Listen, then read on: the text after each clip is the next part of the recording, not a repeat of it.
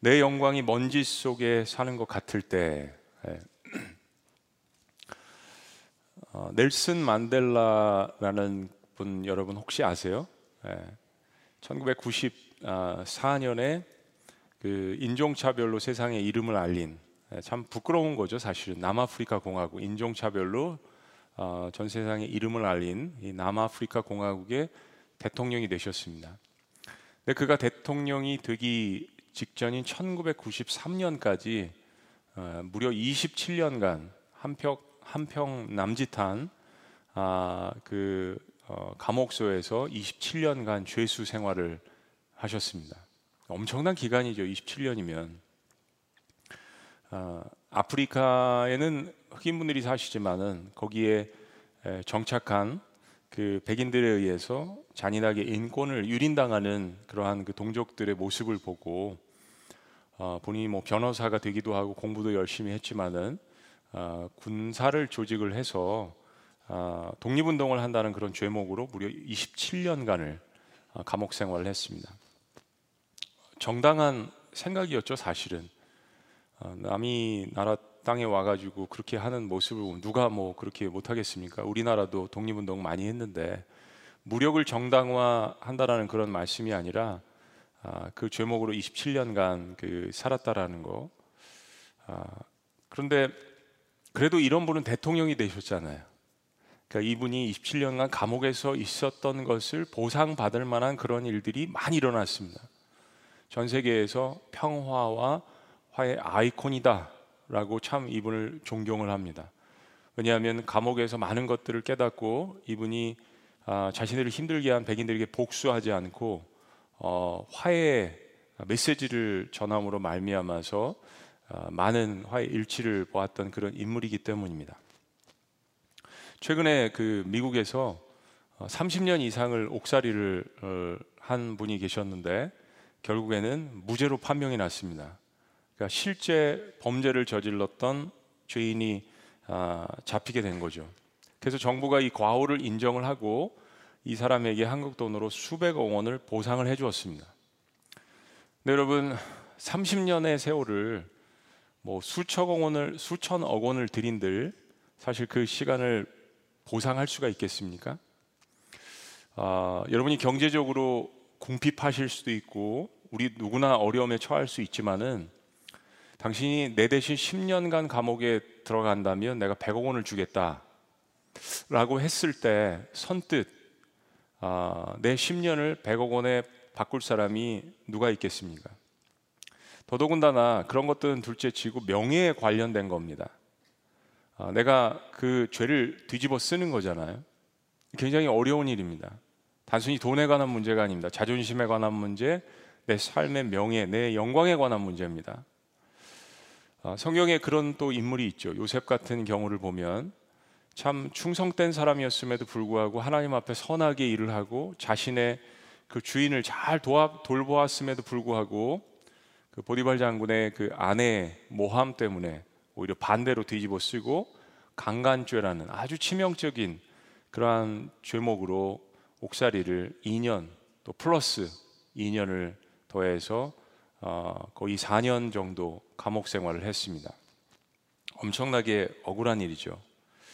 이 시편 말씀을 보면은 어, 자신의 대적들이 자신들을 모함하고 정죄한다고 하나님 앞에 호소하는 그런 그 내용들이 많습니다. 하나님, 내 원수들이 내 대적자들이 나를 죄인 취급합니다. 하나님 저는 결백한데 이런 죄를 지은 적이 없는데 저를 참 참소하고 저를 힘들게 만들고 죄인 취급하고 저를 죽이려고 합니다. 이러한 그 기도 고백들이 참 많습니다. 이 땅을 살아나가는 모든 사람들, 저와 여러분들은 누구나 사실은 억울한 일을 당하죠. 어떤 그 횟수나 정도는 다르겠지만 그런 일들은 누구에게나 일어날 수 있습니다. 오늘 시편은 다윗의 시입니다. 어, 이 상황은 다윗이 사울 왕에게 쫓겨서 광야를 헤맬 때의 일입니다. 오늘 이제 1절 이렇게 시작하기 전에 보시면은 본문 서론에 베냐민 구시에 관한 이야기라고 했습니다. 그래서 많은 성경학자들은 베냐민 구시가 도대체 누구냐에 대해서 이야기를 많이 하지만 정확하게 알려진 바는 없습니다. 베냐민 굿이라는 이름은 여기에만 등장을 합니다. 그래서 이렇게 추측을 해보건데 사울 왕에게 쫓길 때 정황을 생각해 보면 베냐민 굿이는 사울의 다른 이름이 아니었을까? 이건 사울 왕이다라고 생각하는 사람들도 있고요. 또 한편으로는 같은 족속 베냐민 굿인데 아, 사울 왕에게 이 다윗의 어떤 그 동태를 어, 고발하고 밀고 한 그런 사람이다라고 이야기를 하고요. 아, 또 하나는 어, 압살롬이 반란을 일으켰을 때 아, 이 다윗을 계속해서 저주했던 사람이 있죠. 시므이가 아닐까 이런 그 추측들을 합니다. 그런데 뭐 어느 것도 정답은 우리가 알 수 없고요. 가장 중요한 것은 사울 왕에게 다윗을 계속해서 밀고 했던 사람이라는 것입니다. 한 번은 다윗이 사울을 피해서 다니다가 에돔 사람 아, 이방인이죠. 이 도에게 밀고를 받아서 다윗을 그 보호했던 다윗과 함께했던 제사장들 85명이 한날에 죽임을 당하는 끔찍한 사건을 당하게 됩니다. 아, 그러니까 다윗이 도망다니면서 이런 일을 굉장히 많이 당했습니다. 사울 왕이 정신병적으로 미쳐서 다윗을 증오하고 미워했을 때는 온 나라를 뒤져서 이 다윗을 잡기를 원했거든요. 그러니까 사울 왕의 사명은 그의 인생의 사명은 증오심으로 말미암아서 자, 자기 사위고 자기가 이 사랑하는 사실은 다윗이었잖아요. 다윗을 죽이는 것이 인생의 사명이 됐습니다. 질투와 증오심이 이렇게 무서운 겁니다. 그러니까 얼마나 많은 사람들이 어, 다윗을 사울에게 밀고를 했겠어요. 이건 한몫 인생의 한몫을 잡을 수 있는 기회입니다. 왕에게 잘 보일 수 있는 기회. 뭐 성경에 현상금은 나타나 있지 않지만 나라의 절반이라도 떼어서 주었을 거예요. 그러니까 얼마나 많은 사람들이 눈을 부릅뜨고 이 다윗을 찾아다녔겠습니까? 얼마나 많은 밀고를 당했겠어요? 제사장 85명이 죽임을 당한 이 사건을 보면 엄청난 일들이 다윗의 도망자의 삶 가운데 계속해서 있었다라는 것입니다. 다윗은 억울한 마음뿐입니다. 너무 억울하죠. 어, 왜냐하면 다윗이 한 일이라고는 하나님을 사랑하고, 그죠? 그냥 전쟁터에 나가서 아무도 골리앗과 맞서서 싸우지 않으니까 이 목동 소년이었던 다윗이 대신 그 신앙을 가지고 이렇게 이방인들이 하나님의 이름을 욕되게 하는데 제가 나서겠습니다. 나가서 충성스럽게 싸운 일, 그리고 사울에게 최선을 다해서 자신의 충정심을 바친 이 세 가지 일밖에 없어요. 그런데 다윗이 아, 오히려 이것 때문에 사울 왕의 질투를 사게 됩니다.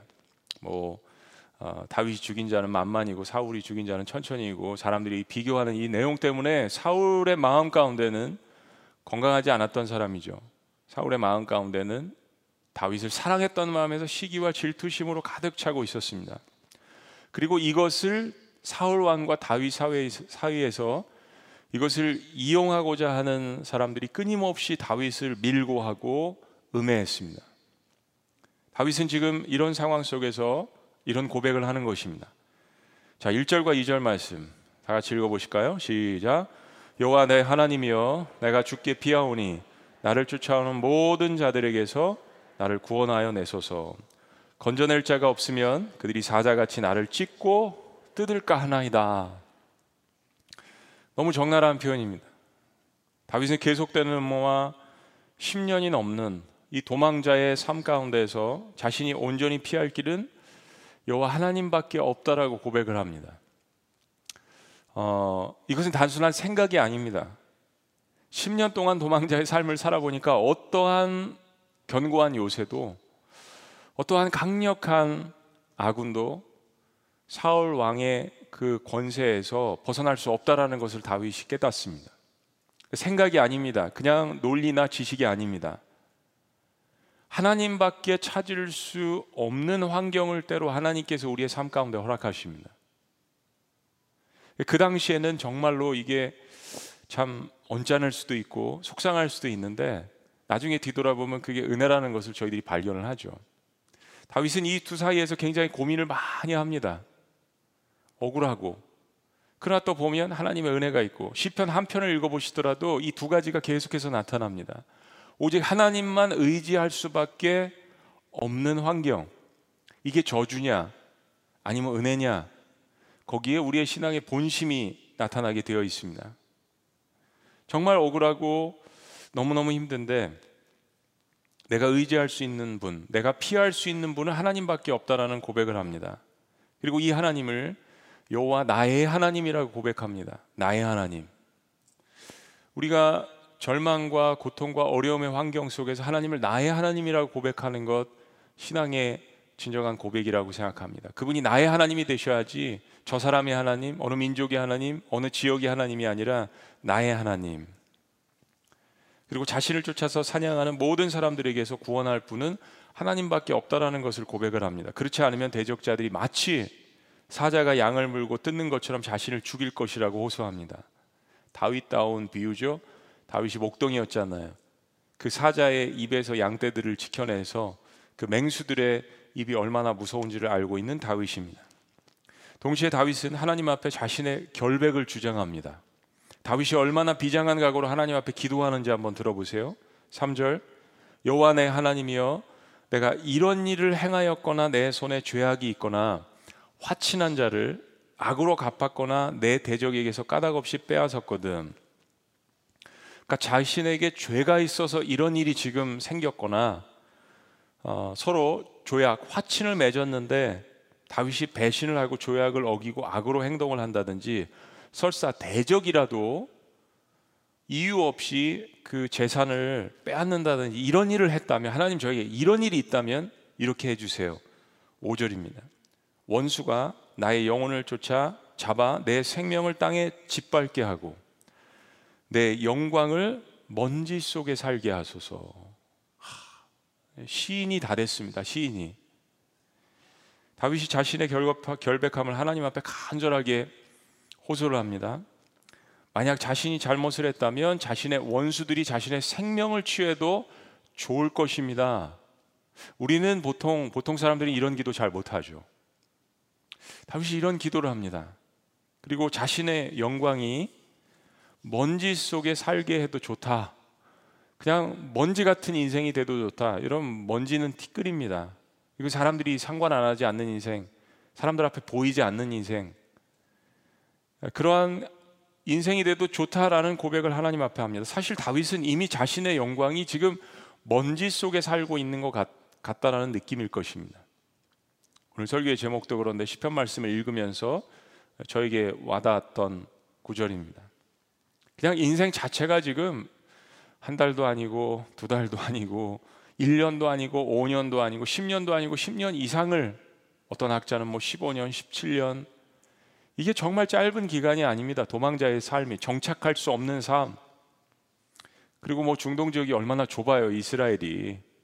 우리나라보다 좁은데 어디 숨을 데가 있어요? 나무나 많아야죠. 또 건물이나 빽빽해야죠. 그러니까 막 블레셋 땅에 가서 막 그냥 미친 척을 하고 침을 흘리고 어, 기둥에다가 수염에 침을 흘리면서 어기적거리고 이런 일을 했던 이 다윗 이 얼마나 정말 힘든 삶입니까? 자신의 인생이 먼지 속에 살고 있는 것 같은 그러한 경험을 이미 하고 있는 이 다윗. 다윗이 아무리 생각을 해봐도 자기가 이렇게 어, 남에게 모함을 당하고 온 국민이 자신을 샅샅이 뒤지 자기가 죽을 일을 끊임없이 당할 만큼 잘못을 한 적이 없다라고 하나님 앞에 결백을 주장하는 겁니다. 억울한 마음이 계속 커집니다. 기름 부은 것 자체가 문제가 아닙니까, 하나님? 이런 고백은 하진 않지만, 하나님, 제가 언제 왕이 된다고 했어요, 하나님? 그냥 저는 들판에서 양들 돌보면서 하나님 경외하면서 그렇게 살려고 했는데, 제가 다윗이라고 생각하고 이야기해 보는 거예요. 그냥 아무도 나서지 않으니까 그 골리앗을 그냥 하나님의 이름으로 하나님을 그렇게 대적하니까 하나님 제가 그거 한 거. 제가 하나님 뭘 잘못했죠? 언제 제가 왕이 된다고 했죠? 분통이 터집니다. 여러분 뭐가 잘못되어 가고 있는 걸까요? 하나님께서 실수하시는 걸까요? 하나님 실수하시지 않는다고 했습니다. 다윗이 정말 죄가 있어서 대가를 치르는 것일까요? 그건 아닙니다. 정확히 그 반대입니다. 이 다윗에 대한 하나님의 그림은 이스라엘을 선하게 다스리고 하나님을 존중하고 하나님을 사랑함으로 말미암아서 그 하나님의 선하심과 하나님의 의를 가지고 이스라엘 백성들을 다스리는 왕으로 만들어 가시는 중입니다. 하나님이 가지신 그림입니다. 그래서 사실 하나님은 지금 다윗을 그런 왕으로 만들어 가시기 위해서 용광로 가운데 훈련을 시키시고 계시는 중입니다. 다윗이 사울에게 쫓겨다닐 때 다윗 주변에는 그래서 그런 억울한 사람들이 모이게 됩니다. 원통한 자, 빚진 자, 환란당한 자, 사기당한 자, 분통이 터지는 자, 모함을 당한 자, 밀고를 당한 자, 이 사울의 압정에서 그런 일을 당한 자들이 바로 다윗의 아둘람 굴로 하나둘씩 모이기 시작했습니다. 그들의 억울함이 바로 다윗의 억울함이었습니다. 다윗의 억울함이 바로 그들의 억울함이었습니다. 그래서 그런 사람들끼리 모입니다. 저는 사실 이 아둘람 공동체 이 말씀을 묵상하다가 아 이게 바로 교회구나. 세상에 사탄의 압제에서 그렇게 원통하고 빚지고 환란당하고 밀골 당하고 사탄의 특징은 어큐즈하는 거잖아요. 너 죄 있어. 계속 정죄하는 거잖아요. 그러한 어둠의 권세에 핍박받았던 사람들이 모이는 공동체, 이 아둘람 공동체가 구약의 교회 저는 모형이라는 생각을 했습니다. 근데 다윗이 이 모든 억울하고 원통한 마음을 오직 하나님 앞에만 가져갑니다. 하나님께만 가져갑니다. 나의 하나님, 나의 하나님 하면서 막 분통 터지는 일은 적나라하게 다 이야기를 하지만 중요한 것은 다윗이 이 모든 일을 하나님께 가져갔다는 이야기입니다.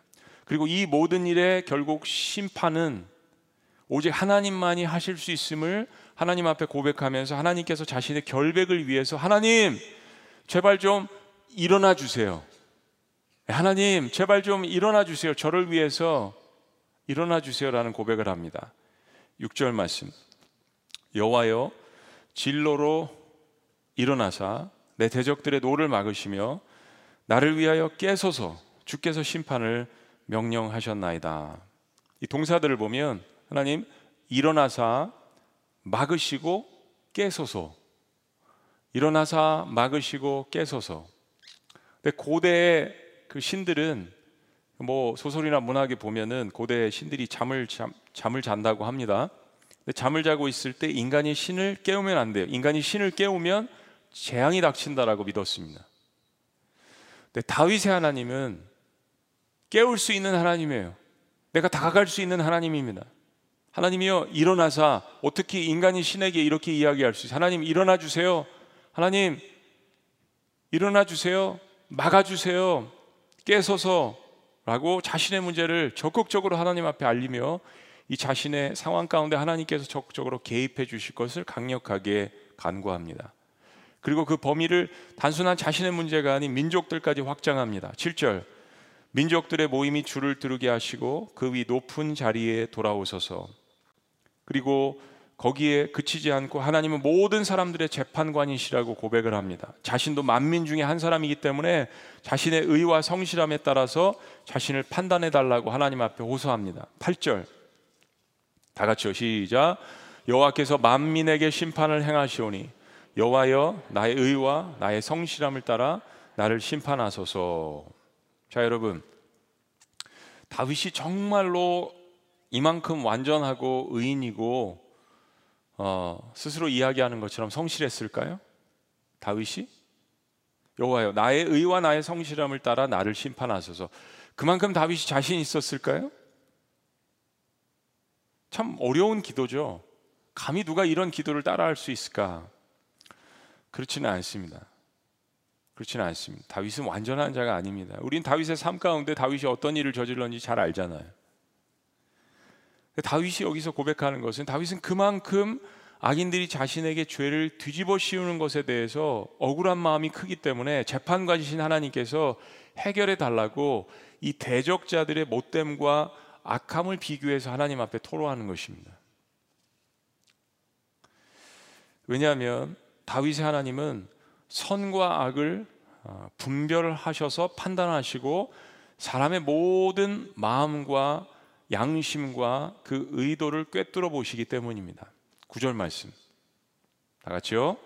악인의 악을 끊고 의인을 세우소서.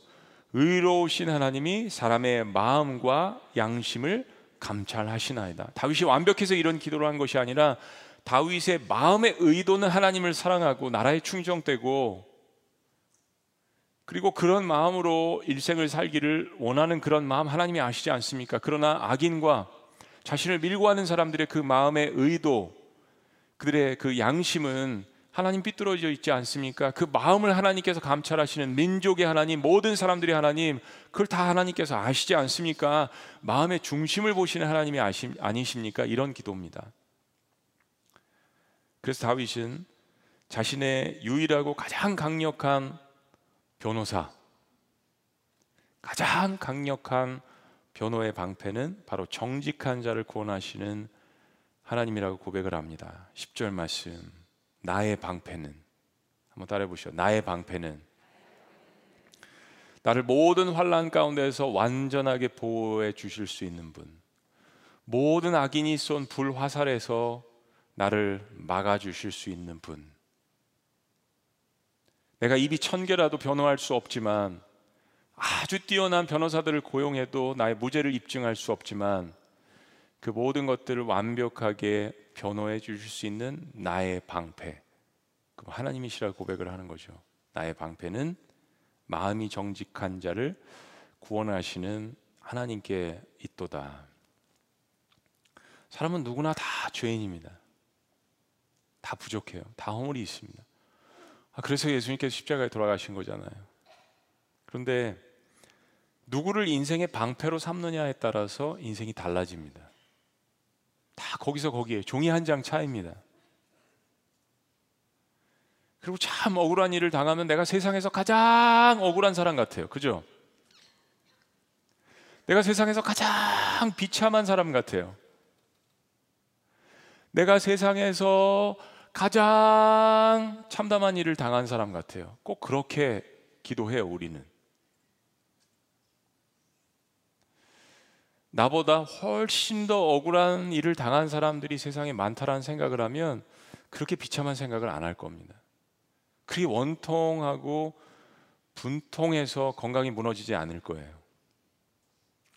근데 우리의 문제는 내가 가장 원통하다라고 생각을 하는 겁니다.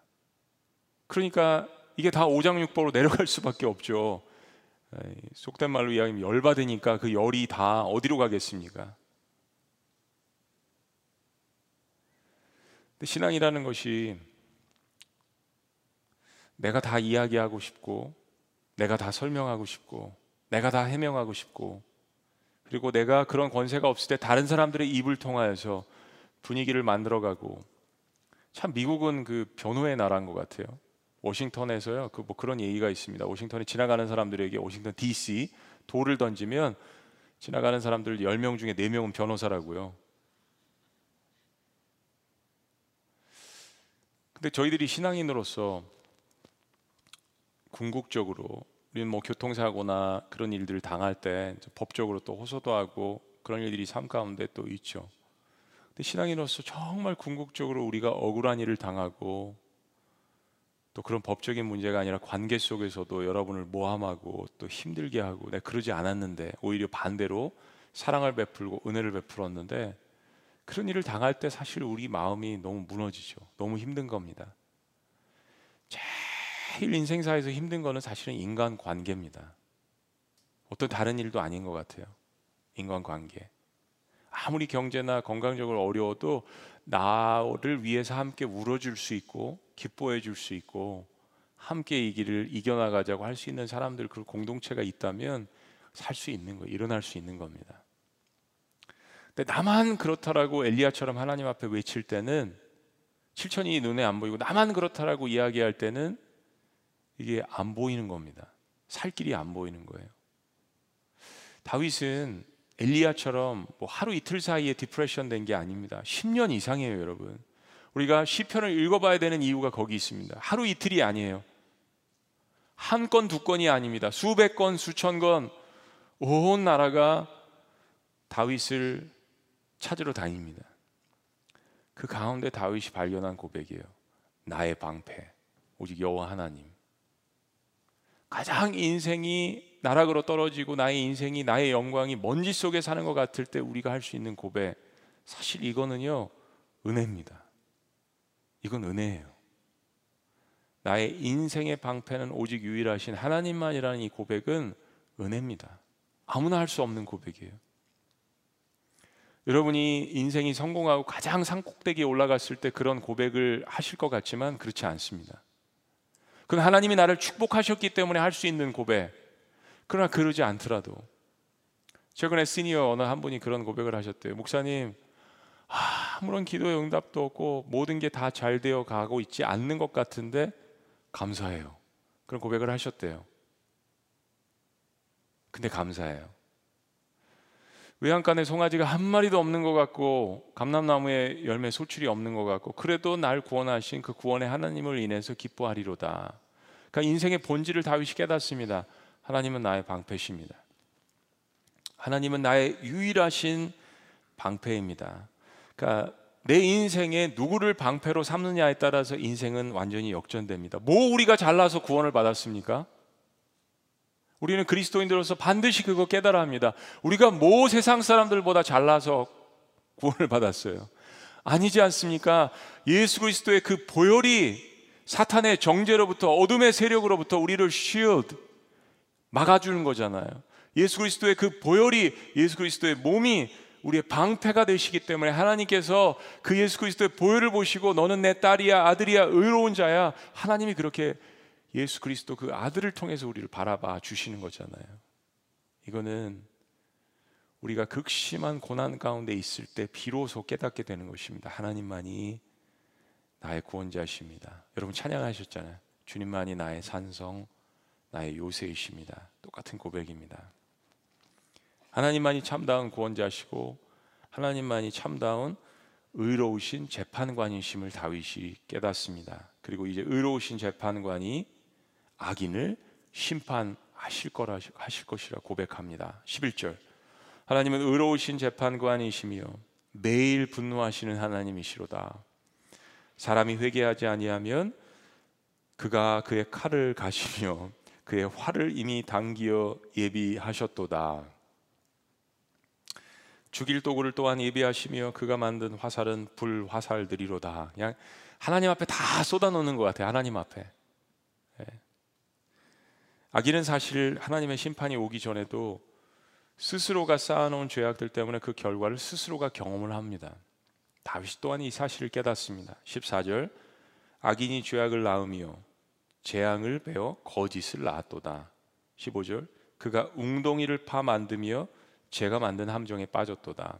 악인이 남을 위해서 만든 그 올무에 스스로가 걸려든다는 이야기죠. 16절 그의 재앙은 자기 머리로 돌아가고 그의 포악은 자기 정수리에 내리리로다. 이 인 과응보의 법칙을 의롭게 재판하시는 하나님 안에서 다윗이 깨닫게 된 것입니다. 어차피 모든 인생은 인류의 종말이 한꺼번에 다가오지 않더라도 한 사람의 모든 종말은 다 어, 미치게 되어 있는 것이잖아요. 그렇기 때문에 다윗이 억울한 일과 언제 끝날지 모르는 이 계속되는 모함과 밀고 속에서 감사할 수 있는 것은 하나님은 그의 공의를 따라서 판단하시고 재판하시기 때문이라는 것을 다윗이 깨닫습니다. 모든 시편의 사실은 결론은 감사함으로 마칩니다. 17절 다 같이 읽습니다. 시작. 내가 여호와께 그의 의를 따라 감사하며 지존하신 여호와의 이름을 찬양하리로다. 하나님의 의를 따라서 감사한다고 했습니다. 그분이 그렇게 심판하실 것을 지금 아직 그 사건이 일어나지 않았지만 하나님은 그의 공의를 따라서 그의 거룩을 따라서 그렇게 하실 것이라는 것을 다윗이 깨닫고 감사도 미리 합니다. 감사하며 그리고 또 억울한 일을 당하면 또 하나님 앞에 이렇게 이야기를 해요. 사람들은 자신이 결백하지만 자신을 하나님 자신을 어, 밀고 해서 사울 왕에게 일러 바치지만 다윗은 그것을 하나님 앞에 밀고 합니다. 하나님 앞에 일러 바칩니다. 그리고 거기서 치고받고 다 해요. 하나님 안에서. 그리고 마지막은 다시 평화를 찾고 하나님 앞에 감사함을 올려드립니다. 다윗이 이러는 과정 가운데 깨달은 것이 있습니다. 사울은 성경에 등장하는 실패작이죠. 악인입니다. 근데 사울에 대한 심판권은 하나님께서 갖고 계시다라는 것을 깨닫습니다. 도망자의 산 가운데 다윗은 두 번씩이나 사울을 죽일 수 있는 기회를 얻습니다. 그렇게 자신을 계속해서 모함하고 죽이려 하고 나쁜 사람으로 만들어 버리는 이 사울을 죽일 수 있는 기회가 자신에게 왔을 때 이게 얼마나 큰 유혹이 될까요? 두 번씩이나 한 번도 아닙니다. 두 번씩이나 그런 기회가 옵니다. 그런데 다윗이 사울을 죽이지 않습니다. 다윗은 하나님께서 기름 부은 자를 자신이 어떻게 심판하냐고 하나님 앞에 고백하며 이것은 사울에 관한 것이 아닙니다. 하나님에 대한 존중이었습니다. 사울은 미쳤고 판단력이 흐려졌고 엄청나게 많은 죄들을 저지르지만 그러나 그를 세우신 분이 하나님이시기 때문에 하나님께서 심판하시고 정죄할 때가 이를 것이라는 것, 그 심판권이 하나님께 있다라는 것을 고백합니다. 다윗이 참 부족한 면이 많습니다. 근데 하나님께서 다윗을 사랑하신 면이 바로 이런 점들 때문입니다. 다윗이 위대한 점이 바로 이런 점들 때문입니다. 말씀드린 것처럼 인생은 다 거기서 거기라고 말씀드렸죠. 우린 다 죄인입니다. 다윗이 이런 순간들에 하나님 앞에 이런 고백을 하고 이런 결정을 할 수 있었던 것, 그거는 나의 방패, 나의 구원자, 나의 하나님, 하나님 여호와 하나님 한 번뿐이십니다. 이 신앙 때문이었습니다. 이 신앙. 하나님께서 이것을 크게 보신 것이죠. 다윗의 신앙관이 진하게 나타나 있는 부분입니다. 그래서 다윗은 자신의 억울하고 원통한 마음을 하나님 앞에 숨김없이 고백을 하는 것입니다. 그분이 문제의 해결을 해 주실 분이라는 것을 알고 있기 때문에 그 문제 재판관이 하나님이심. 의로우신 하나님께서 그들을 벌하시고 혼내줄 것을 간절히 호소합니다. 다윗은 그 심판의 권리가 자신에게 왔을 때에도 그 권리를 다시 하나님께 이양을 합니다. 하나님, 하나님께서 해주세요. 왜냐하면 이건 지혜로운 기도입니다. 내 손에 일단 피를 안 묻혀도 되고요. 두 번째는 내가 심판하는 것보다 훨씬 더 무섭게 하나님께서 심판하실 것을 알고 있기 때문입니다. 숱한 전쟁을 다윗이 치르게 됩니다. 이제 왕이 되었을 때 그리고 그 가운데서도 그 승리의 힘이 자신의 칼 끝에 있는 것이 아니라 자기가 거느린 군사에 있는 것이 아니라 자신과 함께 하시는 재판관이신 하나님께 있음을 언제 배웠을까요? 이 광야의 생활 가운데 배운 것입니다. 그래서 다윗은 백전백승이었습니다. 나중에 타락도 하고 분별력이 흐려지긴 하지만 오래 가지 않습니까? 이 신앙이 오래 갑니다. 왜냐하면 그만큼 광야에서 훈련받은 시간이 오래 되었기 때문입니다. 여러분이 고난이 깊고 오래 되실수록 하나님께서 여러분에게 주신 은혜가 깊고 큽니다. 그만큼 다음 챕터로 넘어갈 때 여러분에게 쌓여져 있는 능력이 크다라는 것입니다. 다윗이 왕으로서 한 시대를 풍미하며 40년간 이스라엘을 온전하게 통치할 수 있었던 이유도 그것이죠.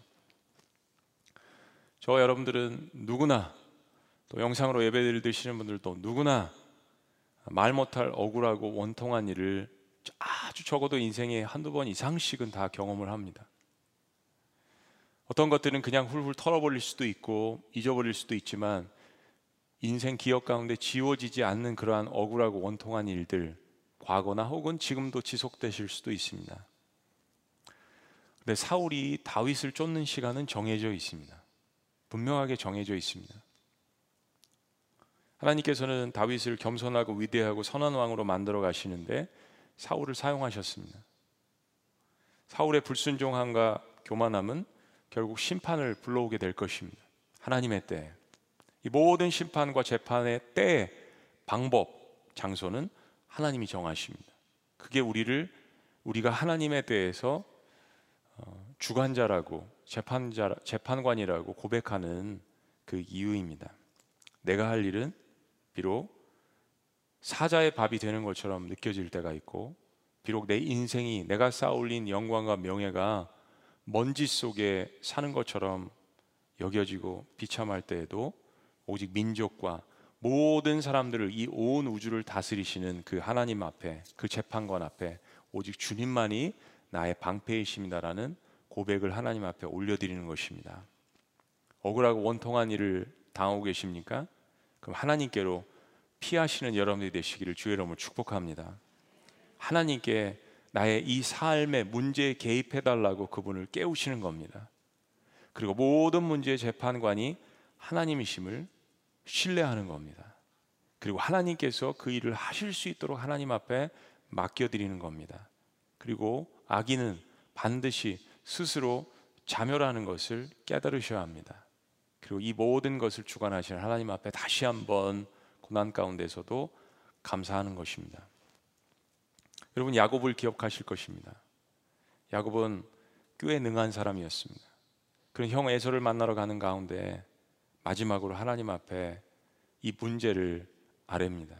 그리고 가족들을 다 먼저 보내고 두 때로 나누어서 자신의 얀복강가에서 하나님을 대면합니다. 하나님과 씨름합니다. 자신이 도저히 인생 가운데 해결할 수 없는 이 문제. 뛰는 놈 위에 나는 놈이 있다고 그동안 라반에게서 20년 동안 훈련을 받았는데도 이 형 에서를 만나러 가는 것이 쉽지 않습니다. 왜냐하면 야곱의 꾀로 이길 수 없는 부분, 복수심에 불타는 형 에서에게 용서를 구하는 이면은 이제까지 야곱이 한 번도 해보지 않은 것이었거든요. 그런데 고향으로 돌아가야 된다는 이 사실을 깨달았습니다. 그리고 이것은 자신이 그동안 쌓아올린 꾀와 지혜와 인생의 경험으로 할 수 없는 사건이라는 것을 깨닫고 하나님 앞에 이 문제를 올려드립니다. 하나님 앞에 맡기는 것이죠. 자신의 목을 하나님 앞에 내어놓습니다. 400인을 거느리고 오는 에서의 그 칼날, 그러니까 죽으면 죽으리라고 하나님 앞에 맡기면서 나아갔던 야곱의 모습. 그래서 야곱이지 않습니까? 그래서 다윗이지 않습니까? 여러분이 이유 없이 고난을 당한다거나 모함을 당할 때 우리가 바라보아야 할 분으로 하나님께서 우리에게 롤 모델을 우리가 바라볼 그분을 주셨습니다. 베드로전서 2장 19절에서 25절은 이렇게 이야기합니다. 부당하게 고난을 받아도 하나님을 생각함으로 슬픔을 참으면 여기서 하나님은 하나님 아버지이시기도 하시고 그분이 보내신 예수 그리스도이시기도 하십니다. 이는 아름다우니 20절 죄가 있어 매를 맞고 참으면 무슨 칭찬이 있으리요 그러나 선을 행함으로 고난을 참 고난을 받고 참으면 이는 하나님 앞에 아름다우니라. 아름답다는 말이 두 번씩이나 반복됩니다. 아름다우니라. 21절 이를 위하여 너희가 부르심을 받았으니 화해의 사도로 우리가 하나님 앞에 부르심을 받았다는 이야기입니다. 그리스도인들은 이 사실을 기억해야 합니다. 그리스도도 너희를 위하여 고난을 받으사 너에게 본을 끼쳐 본을 끼쳐 그렇게 우리들 우리더러 행하라고 하나님께서 그 아들을 이 땅에 보내시고 아들은 순종함으로 그렇게 보여주신 것입니다. 그 자치를 다 같이 시작 따라오게 하려 하셨느니라. 예수님이 이 땅에 오셔서 보이신 모든 것들은 모범입니다. 우리더러 따라라고 하시는 거예요. 22절 그는 죄를 범하지 아니하시고 그 입에 거짓도 없으시며 23절 다 같이 읽습니다. 23절 시작. 욕을 당하시되 맞대어 욕하지 아니하시고 고난을 당하시되 위협하지 아니하시고 오직 공의로 심판하시는 이에게 부탁하시며 할렐루야. 그렇습니다. 모든 것들을 하나님의 공의로 거룩하심으로 심판하시는 그분에게 하나님의 아들조차 부탁하셨습니다. 하나님, 주님께서 행하여 주시옵소서. 이거는 예수님이니까 하실 수 있는 일이에요라고 우리가 따져 묻습니까? 성경은 이야기합니다. 그분은 죄가 없으신 분이라고요. 우리보다 백배, 천배, 만배 훨씬 더 억울하시죠. 하나님이 무슨 십자가에 돌아가실 이유가 있으십니까? 우리보다 억울하십니까? 그렇지 않잖아요. 근데 주님께서 그 모범을 보이시면서 할 수 있다라고 말씀해 주십니다. 왜냐하면 주님이 다 십자가에서 이루셨기 때문에요. 그리고 부활하셨잖아요. 다 이루셨잖아요. 우리는 신용을 하는 겁니다. 신용을 하는 거예요.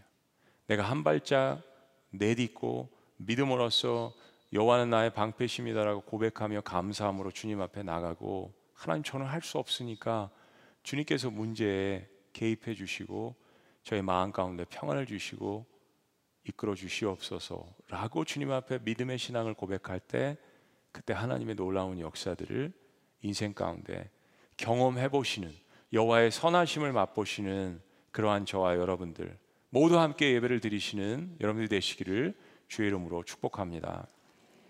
기도하시겠습니다.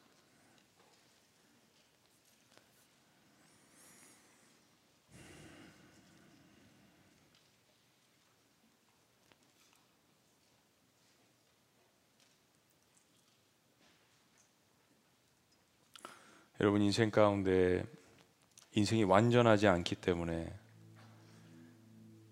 어, 모함을 받거나 또 시기를 받거나 질투심을 받거나 다른 사람의 일에 내가 희생양이 되거나 억울한 일들이 인생 가운데 쌓여만 가십니까? 혹은 반대로 나도 다른 사람을 그렇게 힘들게 한 경우는 없습니까?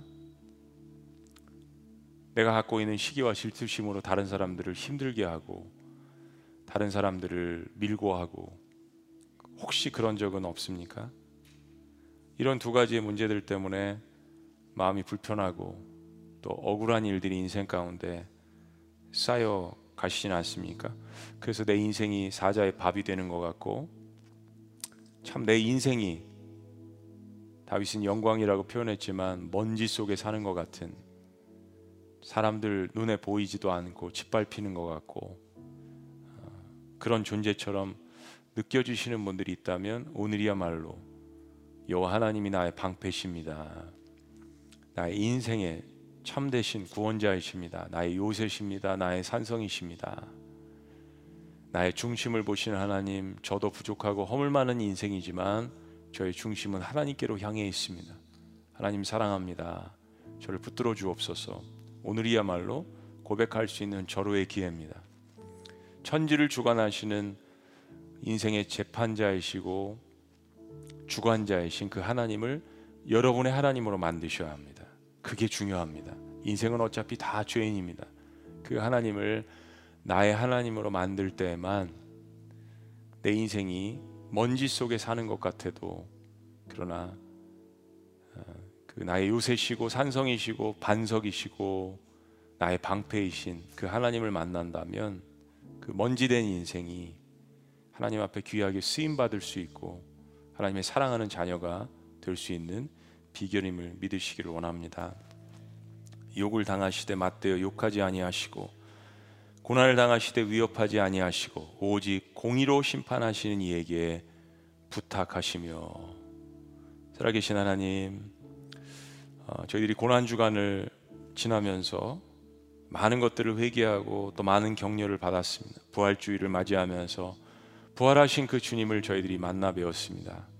이제 다시 한번 하루하루 살면서 나 인생 가운데 일어나는 모든 일들을 주님 앞에 맡기고 어, 공의로우신 심판하시는 그 하나님 앞에 모든 일들을 다시 한번 맡기며 하루하루를 살아갈 수 있도록 주께서 축복하시고 함께하여 주시옵소서.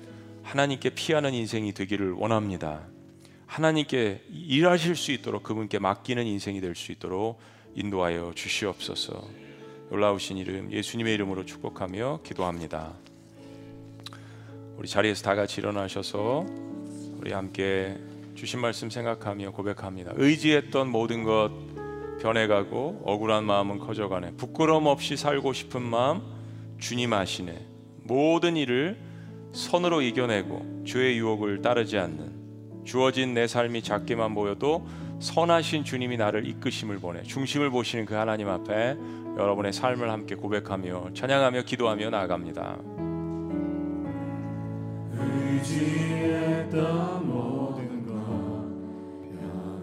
변해가고 억울한 마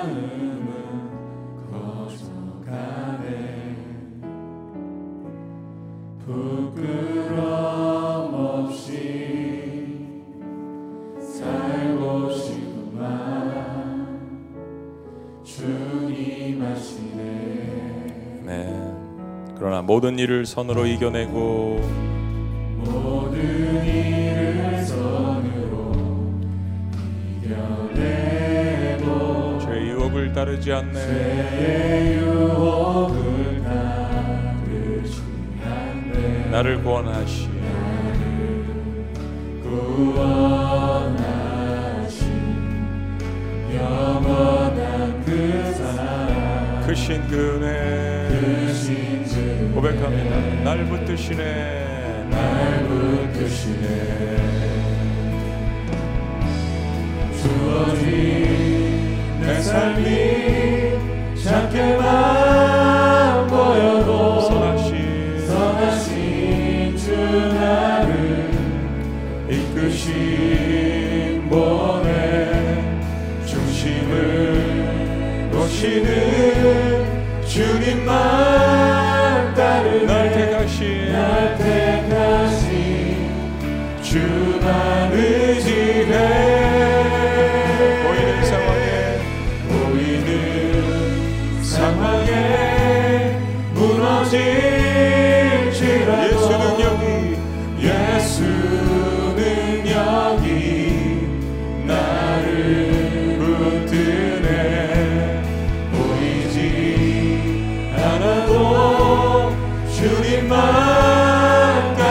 평생 내 평생 주님을 노래하리라.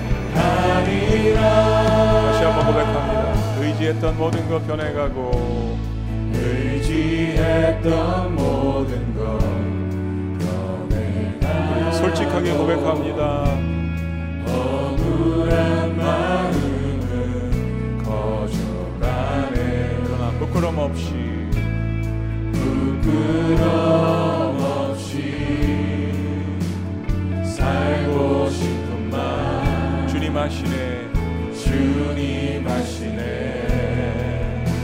모든 일을 선으로 이겨내고 모든 일을 선으로 이겨내고 죄의 유혹을 따르지 않 나를 구원하신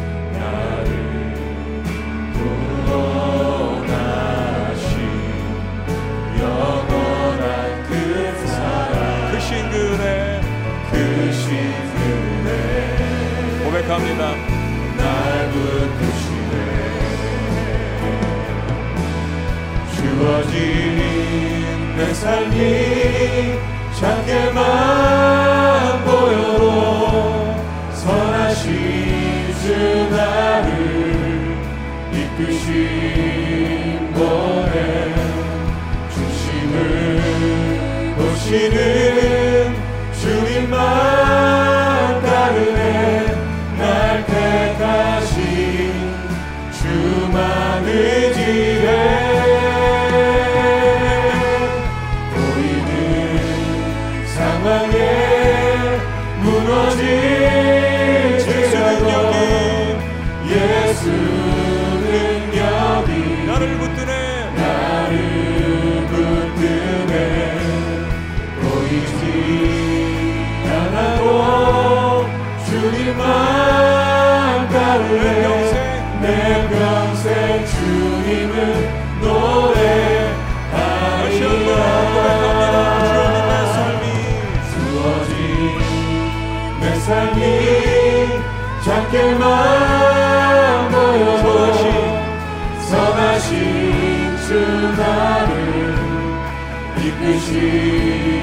중심을 보시는 중심을 보시는 주님만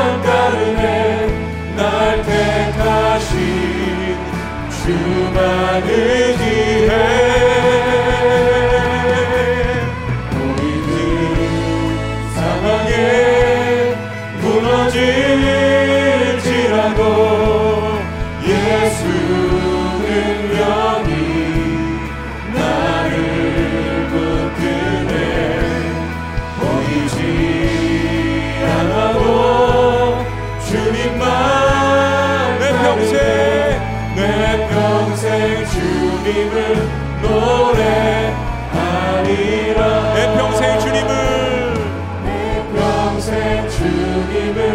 노래하리 다시 한번 내 평생 내 평생 주님을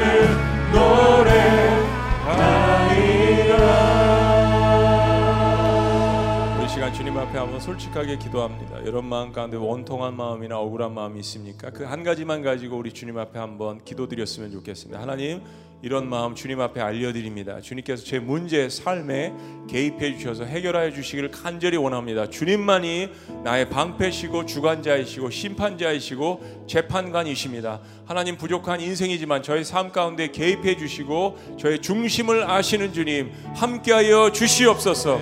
우리 주님 앞에 함께 기도합니다. 주여.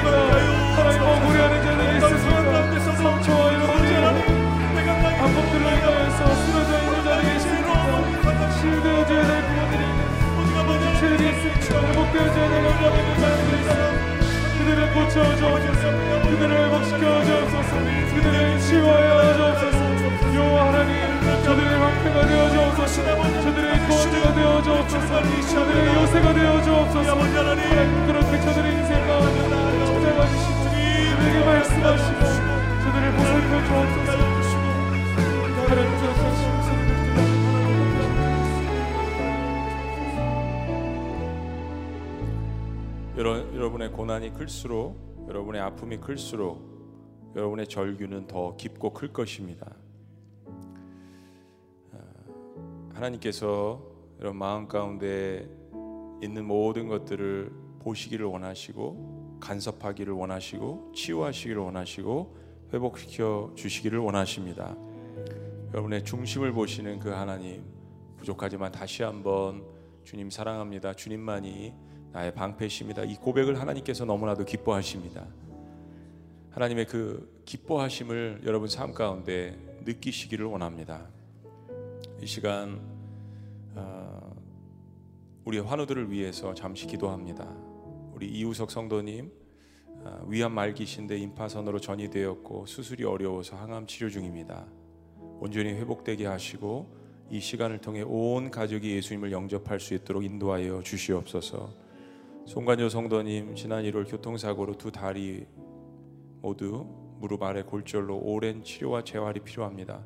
극률이 여기시는 하나님께서 두 다리를 안수하여 주시고 고쳐 주시옵소서.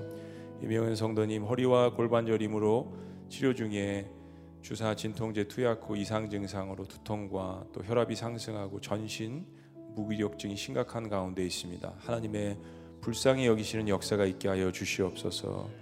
이완종 모매님 치매가 심하고 육신의 고통도 극심한 가운데 있습니다. 연약하지만 복음을 듣고 믿었던 일을 기억하고 평안과 구원의 은혜를 하나님께서 허락하여 주시옵소서. 김기영 성도님 목 디스크가 심해서 목과 왼쪽 팔에 통증이 있습니다. 통증이 완화되고 하나님의 치료하시는 역사를 통하여서 주님을 만날 수 있도록 인도하여 주시옵소서. 문지환 우리 청년 21세인데요. 미국 유학 중인데 코로나 검사 결과 양성으로 나왔습니다. 폐가 아주 약한데 휴정 없이 속히 치료할 수 있도록 부모님의 눈물의 기도를 주께서 응답하여 주시옵소서. 살아계신 하나님, 우리 주님 앞에 때로는 억울한 가운데, 고난 가운데, 병상 가운데 있는 우리의 환우들과 우리의 가족들과 우리의 교우들을 이 시간 주님 앞에 올려드렸습니다. 오늘 하나님께서 주신 나의 방패시오, 나의 반석이시오, 나의 구원자시오라는 이 고백을 통하여서 하나님의 온전히 붙드시는 치유하심과 하나님의 임재하시는 놀라운 역사들을 통하여서 하나님의 백성들을 이끌어 주시고 붙드시고 고쳐 주시옵소서. 육신의 질병이든 마음의 질병이든 영혼의 질병이든 함께 하시는 그 하나님을 의지하며 내 영혼이 먼지 속에 있는 것이 아니라 부활하신 그 주님 가운데 있음을 기억할 수 있도록 역사하여 주시옵소서. 세상에서 작게 보였던 그러한 인생이라도 목동, 목동 다윗을 훈련시키시며 하나님의 영광으로 인도하셨던 그 주님의 놀라우심과 위대하심을 의지할 수 있도록 인도하여 주시옵소서. 성부와 성자와 성령으로 이 모든 것을 계획하시고 이끄시고 구원하시는 나의 방패 대신 예수 그리스도 이름으로 축복하며 기도합나이다. 아멘.